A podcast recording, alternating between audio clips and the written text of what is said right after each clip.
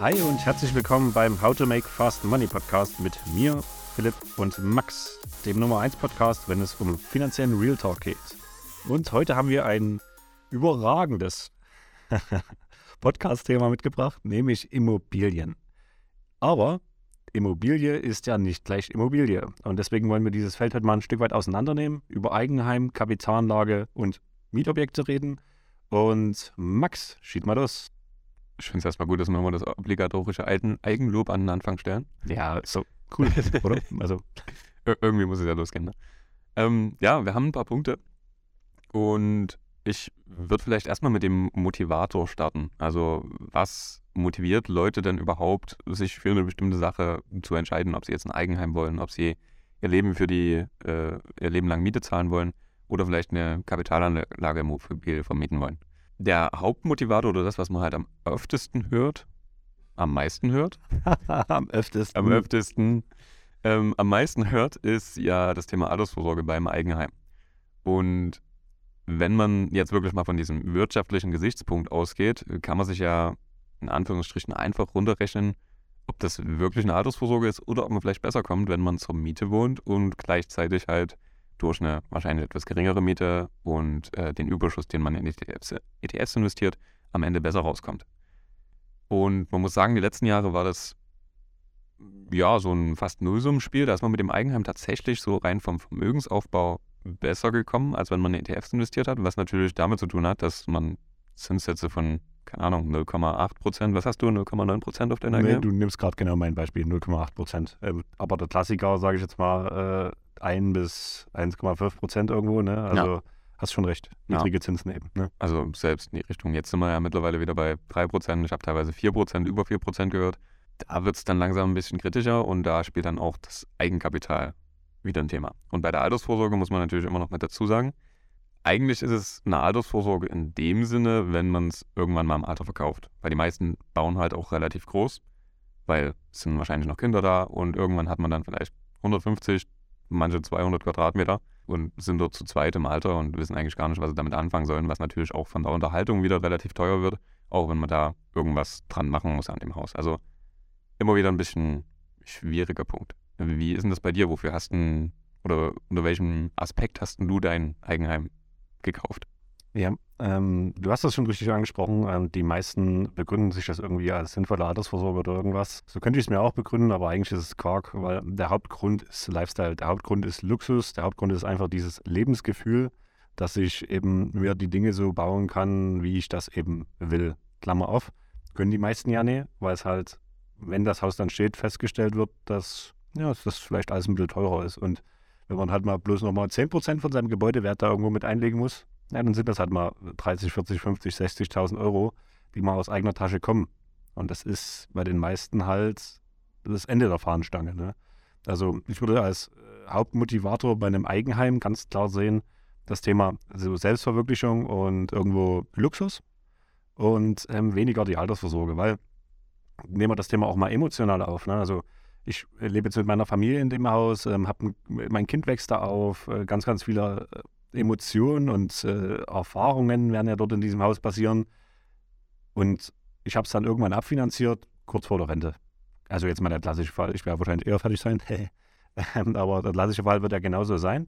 Du hast dein ganzes Leben lang quasi in diesem Haus verbracht, dein ganzes Leben lang auch in dieses Haus investiert, du hast dir alles so gemacht, wie du es willst. Und jetzt, wo du es das erste Mal wirklich dann Vollzeit genießen könntest, verkaufst du es. Machst du es wirklich? Wird das so werden? Ich glaube, das ist bei den meisten nicht der Fall. Ich glaube, die meisten werden sich das nicht wirklich raussuchen können, was sie damit machen, sondern die wirtschaftlichen Zwänge werden ihnen einen Schubs in die richtige Richtung geben, was sie machen müssen. Ne? Ja. Deswegen gehört ja auch unglaublich viel Planung dazu. Ich meine, so ein Eigenheim, grundsätzlich ist das ja ein äh, Ziel, was auch viele haben. Aber äh, viele stürzen sich halt einfach so rein, ohne Eigenkapital, ohne alles drum und dran, ohne sich wirklich Gedanken zu machen, dass sie sich jetzt über vielleicht 30 Jahre verpflichten, einen Kredit abzuzahlen und den auch nicht mal aussetzen können oder sonstiges. Und irgendwann, 30 Jahre sind eine lange Zeit übrigens, äh, irgendwann zwischendurch merkt man vielleicht, äh, jetzt ist vielleicht noch ein Kind dazugekommen, was vorher nicht war, Elternzeit, wie kommt man jetzt eigentlich über den Kredit und so weiter und so fort. Das sind so Geschichten quasi aus dem Alltag, äh, wo man dann halt merkt, okay, es wurde sich eigentlich nie wirklich ein Gedanke darüber gemacht, was die größte Investition der meisten Menschen ist. Das ist eben dieses Eigenheim. Und da ja, wird halt nicht drüber nachgedacht, oh, jetzt finanziere ich ja 300, 400, 500.000 Euro, weil es irgendwie anscheinend nicht so greifbar ist. Ich weiß es nicht. Ja, der Wunsch, der Wunsch ist halt einfach viel, viel größer. Ne? Also dieses, ich will unbedingt mich selbst verwirklichen, ich will ein Haus und vielleicht auch dieser gesellschaftliche Zwang. Ich bin jetzt 30, ich muss heiraten, ich brauche ein Kind, ich brauche ein Haus. Ich habe übrigens alles 30. Deswegen weiß ich, vor was ich rede. Nein, ähm, genau das ist eben äh, ja vielleicht noch ein, ein, ein, entscheidender Punkt mit. Und da haben wir dann noch den Finanzierungspunkt mal mit auf dem Schirm. Und wenn wir das jetzt mal noch mit aufnehmen, was du vorhin schon mit angesprochen hast, dann war es halt die letzten Jahre einfach auch für ganz, ganz viele Leute möglich, auf einmal ein Haus zu bauen. Und ähm, der Banker, mit dem du da redest, der ist in dem Sinne der Teufel, weil der gibt dir jedes Geld, was du willst, weil er weiß, er wird dich für immer, für immer, immer, immer am Tisch haben. Und alles, was du irgendwo in deinem Leben machen willst, wirst du mit ihm besprechen. Und ähm, genau deswegen gibt ein Banker halt auch äh, immer den Kredit. Aber vielleicht gleich eine gute Überleitung zum Thema Finanzierung, weil wenn wir dort mal schauen bei, bei dem Eigenheim, also auch bei meinem, also die hätten mir einfach alles gegeben. Die hätten mir, hätte ich dort für 300.000 Euro mehr gebaut, hätten die mir das auch noch gegeben.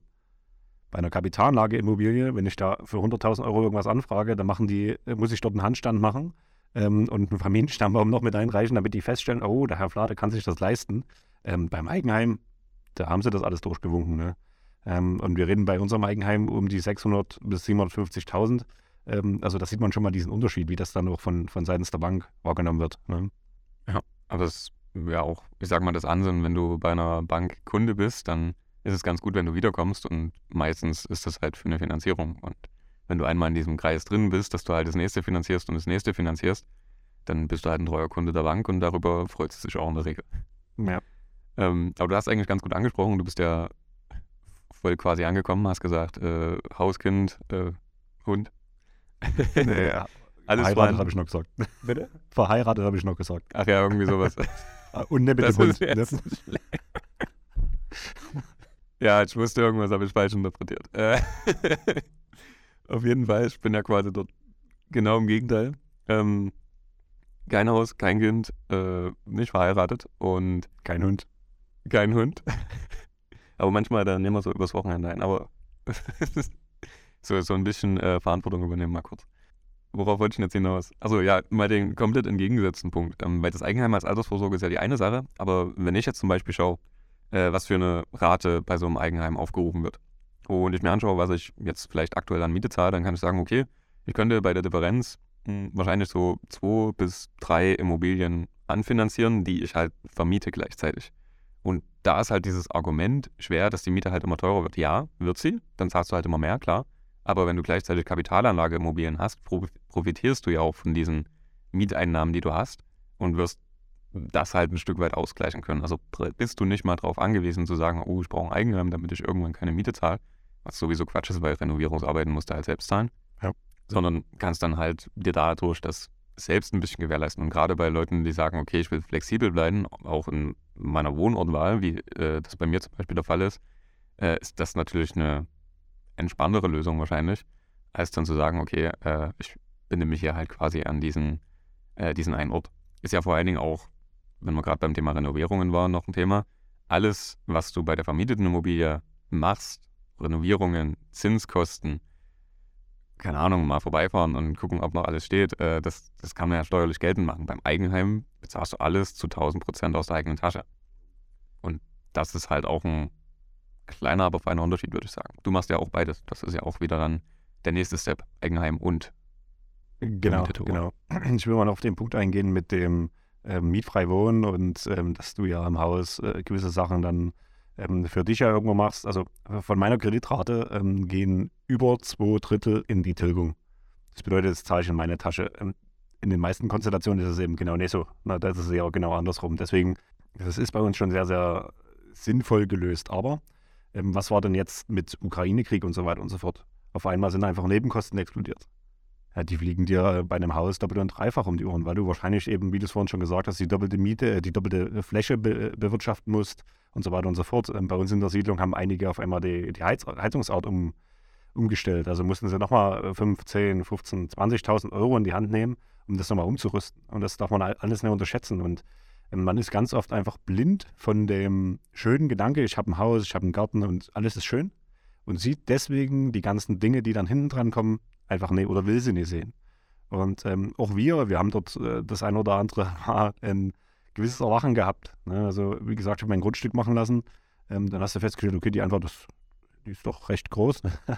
ähm, das habe ich festgestellt, als er mir den Preis genannt hat, ähm, der TV, der das gemacht hat. Ähm, und ja, die andere Variante wäre gewesen, ich mache irgendwie alles selbst und dann äh, ja, gebe ich irgendwo zwei, drei, vier, fünf Jahre meiner Lebenszeit auf, damit ich das selbst irgendwo entwickle. So oder so, du wirst mit einem Eigenheim einen riesen Preis zahlen und das darf man nicht vergessen. Auf der anderen Seite, du hast den Lifestyle, alles gut, aber geht dann die blauäugig rein und sieht dann immer nur die schönen Sachen. Steuerlich, hast du es auch schon richtig angesprochen, das ist natürlich ein Schatz. Ne? Also da, ich kriege mein Arbeitszimmer abgesetzt, okay, krass. Ähm, aber ansonsten ist da nichts los. Äh, wenn ich meine Kapitalanlageimmobilien sehe, das ist ja eine ganz andere Nummer. Ne? Wird alles reinge, äh, reingepackt. Ähm, ich habe da jetzt aktuell ein schönes Beispiel, was ich immer unter den Kunden in der Beratung sage. Du kannst über zehn Jahre lang deine, deine Ausgaben bei deiner Kapitalanlageimmobilie ähm, beim Finanzamt mit einreichen, beteiligst die quasi daran an deinen Ausgaben und im elften Jahr, wenn du sie dann verkaufen würdest, steuerfrei die Immobilien, nimmst du den Gewinn für dich steuerfrei selber mit. Ist ein netter Deal. Geht beim Eigenheim halt eben nicht. Ne? Und ähm, wichtig ist halt auch, wann machst du welchen Step? Ne? Die meisten ähm, über, überladen sich mit einem Eigenheim finanziell und haben dann gar nicht mehr die Möglichkeit, weiter zu investieren. Und bei uns war es eben so, als wir in diesen ähm, Eigenheimgedanken reingegangen sind, da hatten wir schon sechs Kapitalanlageimmobilien im Privatbestand.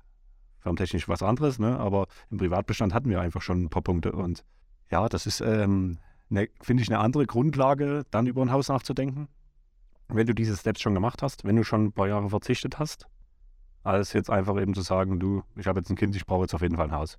Ja, das, das wäre auch die Frage, die ich jetzt noch an dich gehabt hätte, wie rum du das machst, äh, weil die meisten wollen ja erst das Eigenheim kaufen und dann die vermietete Immobilie, aber wie der Philipp vorhin schon gesagt hat, äh, die Bank sieht das natürlich oder macht es dir generell ein bisschen schwerer, eine vermietete Immobilie zu finanzieren als ein Eigenheim. Und wenn du dann schon den großen Kredit für ein Eigenheim hast, wird es tendenziell erstmal nicht leichter. Umgedreht Allerdings schon, weil durch diese vermietete Immobilie hast du ja eine Einnahme, du hast äh, abgeschuldetes Vermögen, was die Bank natürlich auch lieber sieht als bei einem Eigenheim, weil die gehen nie davon aus, dass du dein Eigenheim nochmal beleihen wirst für eine neue Immobilie oder äh, im Zweifel veräußern wirst oder was auch immer, sondern bei einer vermieteten Immobilie ist das natürlich ein leichteres Thema, dann mal sagen zu können, okay, ähm, wenn hier irgendwas ist, das kann man nochmal beleihen für eine andere Immobilie, für ein Eigenheim oder was auch immer. Ähm, denke ich, auch noch ein großer Punkt. Ja, und da siehst du auch schon, dass der Motivator bei einer Kapitalanlageimmobilie eben was ganz anderes ist, ne? Ja. Das nämlich, ist nämlich die Wirtschaft, der wirtschaftliche Erfolg. Einfach die Rendite damit machen und vor allen Dingen, ähm, wie soll ich sagen, also für mich jetzt gesehen zum Beispiel ist es halt auch die Flexibilität mit der Anlage sagen zu können, ich kann machen, was ich will. Ich kann das Ding nach zehn Jahren steuerfrei verkaufen. Ich kann einfach die Miete weiter beziehen. Äh, ich, ich kann damit halt relativ viel machen, außer es von einem Ort zum nächsten verrücken. Ja. Und ähm, ob das dann für deine Altersvorsorge nutzt oder für eine Weltreise, die du dir dann einfach aus den Gewinn irgendwann mal bezahlst, ist ja völlig egal. Aber du hast halt einfach was losgetreten, ähm, was die meisten einfach unterschätzen. Ne? Dass halt jemand jeden Monat für dich einen Kredit mit abbezahlt. Und das wäre vielleicht auch dann äh, der letzte Punkt, so vom, äh, wer überhaupt nach den gewissen ähm, Anlagen oder, oder Immobilien strebt. Äh, so ein Eigenheim ist das Gefühl äh, bei mir, dass viele das einfach gar nicht hinterfragen. Also durch Instagram, äh, jetzt mit den Leuten, mit denen ich rede, vielleicht ein bisschen mehr, weil die einfach schon äh, sich mal ein paar Gedanken mehr gemacht hat. Aber wenn man so mal in die breite Masse der Bevölkerung schaut, dann ist so das Eigenheim, ja, das Nonplusultra-Ziel im Leben und einige sagen, ja, mit Anfang 20 hätte ich das schon gern. Das ist aber, also ich, ich finde das so unglaublich verzerrend, dass man sich dann erstens logischerweise auf einen kompletten Wohnort für den Rest seines Lebens einlässt äh, sich zweitens den Rest seines Lebens verschuldet, damit man sagt, okay, damit ich ein bisschen vor der Rente schon fertig bin, okay, dann ist man halt mit 50 fertig, das abzubezahlen oder mit 55, cool. Aber äh, äh, irgendwie geht es dann nicht weiter. Das, das ist das, was mich äh, sich immer noch ein bisschen bei mir entzieht. Das ist nichts, was irgendwie hinterfragt wird. Das ist einfach Gott gegeben, okay, äh, du holst dir halt ein Eigenheim und fertig. Wobei bei vermieteten Immobilien halt die Leute dann skeptischer sind und enorme Risiken sehen oder was auch immer, die bei einem Eigenheim grundlegend auch da sind. Also was ist denn, wenn es mal weggespült wird oder der Mieter kann nicht ausziehen, klar, aber äh, auch dort gibt es natürlich ein paar Sachen. Vielleicht eine Frau, die auszieht. Das wäre auch ein Risiko, wenn du dann alleine auf immer auf dem Kredit sitzt. Ja, aber auch da, äh, ich hatte diese Woche ja äh, genau meine Story darüber gemacht. Auf wen hörst du, wenn du über deine Finanzen redest? Ne? Und ähm, deine Eltern haben es ja vielleicht auch schon so gemacht? Haben die vielleicht auch schon ein Eigenheim? Haben die Kapitalanlageimmobilien? Und ja, Apfel fällt nicht weit vom Stamm, in der Regel. Mhm. Und das kann vielleicht auch so ein, so ein Punkt sein, der da einfach mit reinspielt. Ne? Also, wenn du halt zu deinem Dad gehst, der hat ein Eigenheim, hatte nie das Geld, irgendwie sich mal eine Kapitalanlageimmobilie zu leisten oder auch nie daran gedacht. Ja, natürlich würde er dir sagen, na, Kapitalanlageimmobilie weiß ich jetzt nicht. Ähm, Finde ich, denk mal an die ganzen Gefahren. Und beim Eigenheim, ja, na klar, musst du da mal was machen, aber ansonsten ist das schön. So wird wahrscheinlich das Gespräch laufen. Ja, das ist wahrscheinlich auch das Schwierige an dem Thema. Aber äh, wie gesagt, äh, hier ist eigentlich wichtig, und das hatten wir jetzt erst äh, letztens wieder, dass die Planung einfach passt. Weil wie gesagt, Eigenheim ist ja grundsätzlich okay, wenn man sich das wünscht, äh, dass man sich das auch finanziert. Die Frage ist, wann machst du es? Und viele kommen zu uns, und das ist eigentlich das Kritische, das, das, das Traurige, äh, wenn man es so nennen will. Äh, die sind finanziert seit vielleicht zwei, drei, vier Jahren, haben jetzt gemerkt, uh, die Zinsen steigen, jetzt müssen sie vielleicht in Zukunft irgendwie zu einem höheren Zinssatz nochmal finanzieren, könnte teuer werden, oder sie merken nach drei, vier, fünf Jahren, uh, jetzt ist was dazwischen gekommen, ein Kind, oder äh, irgendwie mal einen Job verloren ähm, und musste halt mal kurz mit Arbeitslosengeld klarkommen und so weiter und so fort. Äh, und dann merkt man auf einmal, oh, äh, jetzt hat man trotzdem noch den Kredit an der Backe, den muss man ja weiterzahlen. Jetzt geht es in die wirtschaftliche Schieflage. Und genau da treten halt die Probleme auf. Das heißt, es wurde vorher nicht genau geplant, wie es gemacht werden soll. Es wurde einfach mal ein Gespräch beim Bankberater gemacht, der, wie gesagt, der würde euch eher alles durchwinken, was ihr wollt, äh, solange das, ihr das irgendwie mit 50% von eurem Haushaltseinkommen stemmen könnt. Und that's it. Aber da gehört ja eine Planung dazu. Da gehört ja dazu, dass man vorher Eigenkapital aufbaut, dass man sich darauf hinarbeitet, dass man das vor allen Dingen dann auch mehr genießen kann, als wenn man einfach eine 100% Finanzierung macht und sich nie weiter Gedanken drüber gemacht hat, außer, jo, Haus steht, Kredit steht, fertig, jetzt bauen wir los und das innerhalb von einem halben Jahr. Dann kommt nämlich immer früher raus.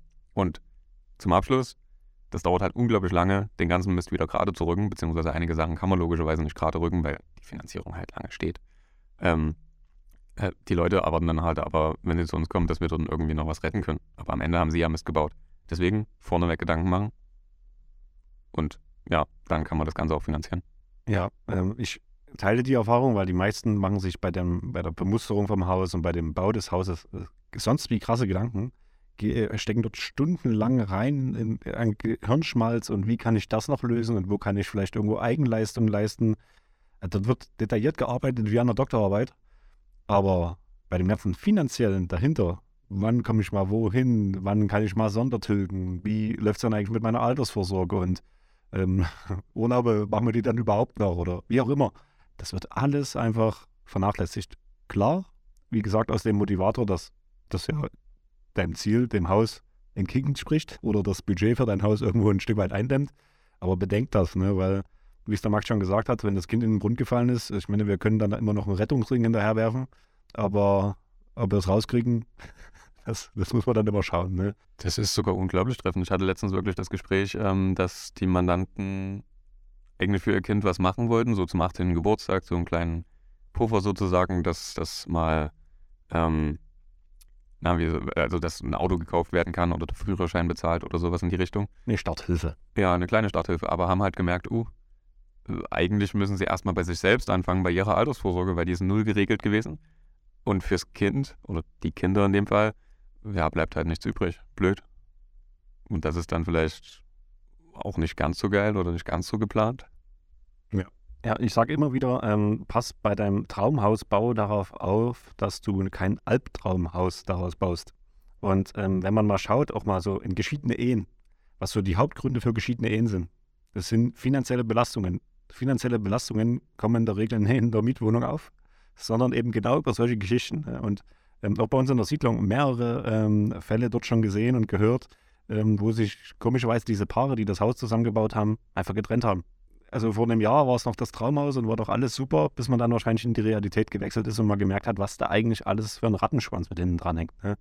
Also, wie gesagt, wir wollen euch da nichts irgendwie ausreden oder euch dort in eine, in eine Richtung lenken. Wir wollen einfach nur ein Stück weit äh, immunisieren, damit ihr das einfach auf dem Schirm habt, ähm, dass die Welt halt ne, immer äh, nur bunt ist, ne, sondern dass es dort auch ein paar graue Flecken gibt, die man einfach für sich einkalkulieren muss. Wenn man dann sagt, okay, das passt für mich, ich mache es trotzdem, ist ja alles fein. Aber ja, nee, mit der rosa-roten roten Brille einfach durch die Welt segeln und sagen, nee, das, das wird schon irgendwie, weil Finanzen lügen halt nicht und Zahlen lügen nicht, würde ich Hindi sagen. Und Dementsprechend äh, ja, wirst du relativ schnell den Spiegel vors Gesicht gehalten bekommen, ob du eine gute Planung hattest oder nee. Und da will ich noch abschließend äh, meinen Fall mit dazu sagen. Wie gesagt, ähm, ich äh, war selbstständig ähm, oder bin selbstständig, ähm, habe ein laufendes Business, habe schon Kapitalanlageimmobilien, habe ein sechsstelliges Depot zu dem Zeitpunkt gehabt und hatte einfach eine gute Vorbereitung. Meine Frau verdient ein gutes Geld und ähm, dementsprechend konnten wir uns diesen Step einfach leisten. Der Standardkunde, würde ich jetzt mal sagen, der das bei uns anfragt, der hat einer ein gutes Einkommen, der andere schon so, naja, weil der muss sich ja irgendwie so ein Stück weit um die Kinder kümmern, ähm, deswegen vielleicht nur Teilzeit und ähm, dann sind 10.000, 15.000 Euro angespart. Das ist definitiv der Weg, der euch das restliche Leben sehr, sehr steinig machen wird, wenn ihr es unter diesen Konditionen lostreten werdet. Und die Frage müsst ihr euch dann immer stellen, werde ich dieses Haus genießen können? Wenn ich jeden Tag, wenn ich vor diesem Haus parke, auf meiner nicht gemachten Einfahrt, weil ich kein Geld habe, werde ich dieses Haus als Heimat, als, als den Ort empfinden, den ich mir immer erschaffen wollte. Und ja, das wäre es meinerseits. Max, willst du noch abschließend was sagen? Ich kann nur dazu sagen, man hat das ja auch gemerkt, das ist ja jetzt abseits von der finanziellen Belastung, äh, aber du bist ja eigentlich ein sehr entspannter Mensch, sage ich mal. Aber als ihr das Haus geplant habt, also das Haus gebaut habt, äh, hat man schon gemerkt, wie doch die ein oder andere Grenze aufgetreten ist. Und das hatte ja nicht mal was mit, dem Finan mit den Finanzen zu tun an der Stelle, sondern einfach auch mit diesem zusätzlichen Planungsaufwand, dem ganzen Mist, der da noch dazugehört hat. Also auch das ist so in der ersten Phase vielleicht nicht ganz äh, unterschätzen. Zumindest das, was äh, ich jetzt im Büro mitgekriegt hätte, würde ich sagen. Ja. Da ich jeden Tag da bin, wir uns jeden Tag sehen, äh, hast du das wahrscheinlich ganz gut erfasst, ja. Guti, meine Lieben. Dann ähm, war's das. Lasst uns gerne mal wieder ein Feedback da ähm, in den Kommentaren. Ähm, in den Show Notes äh, verlinken wir wieder unsere Socials.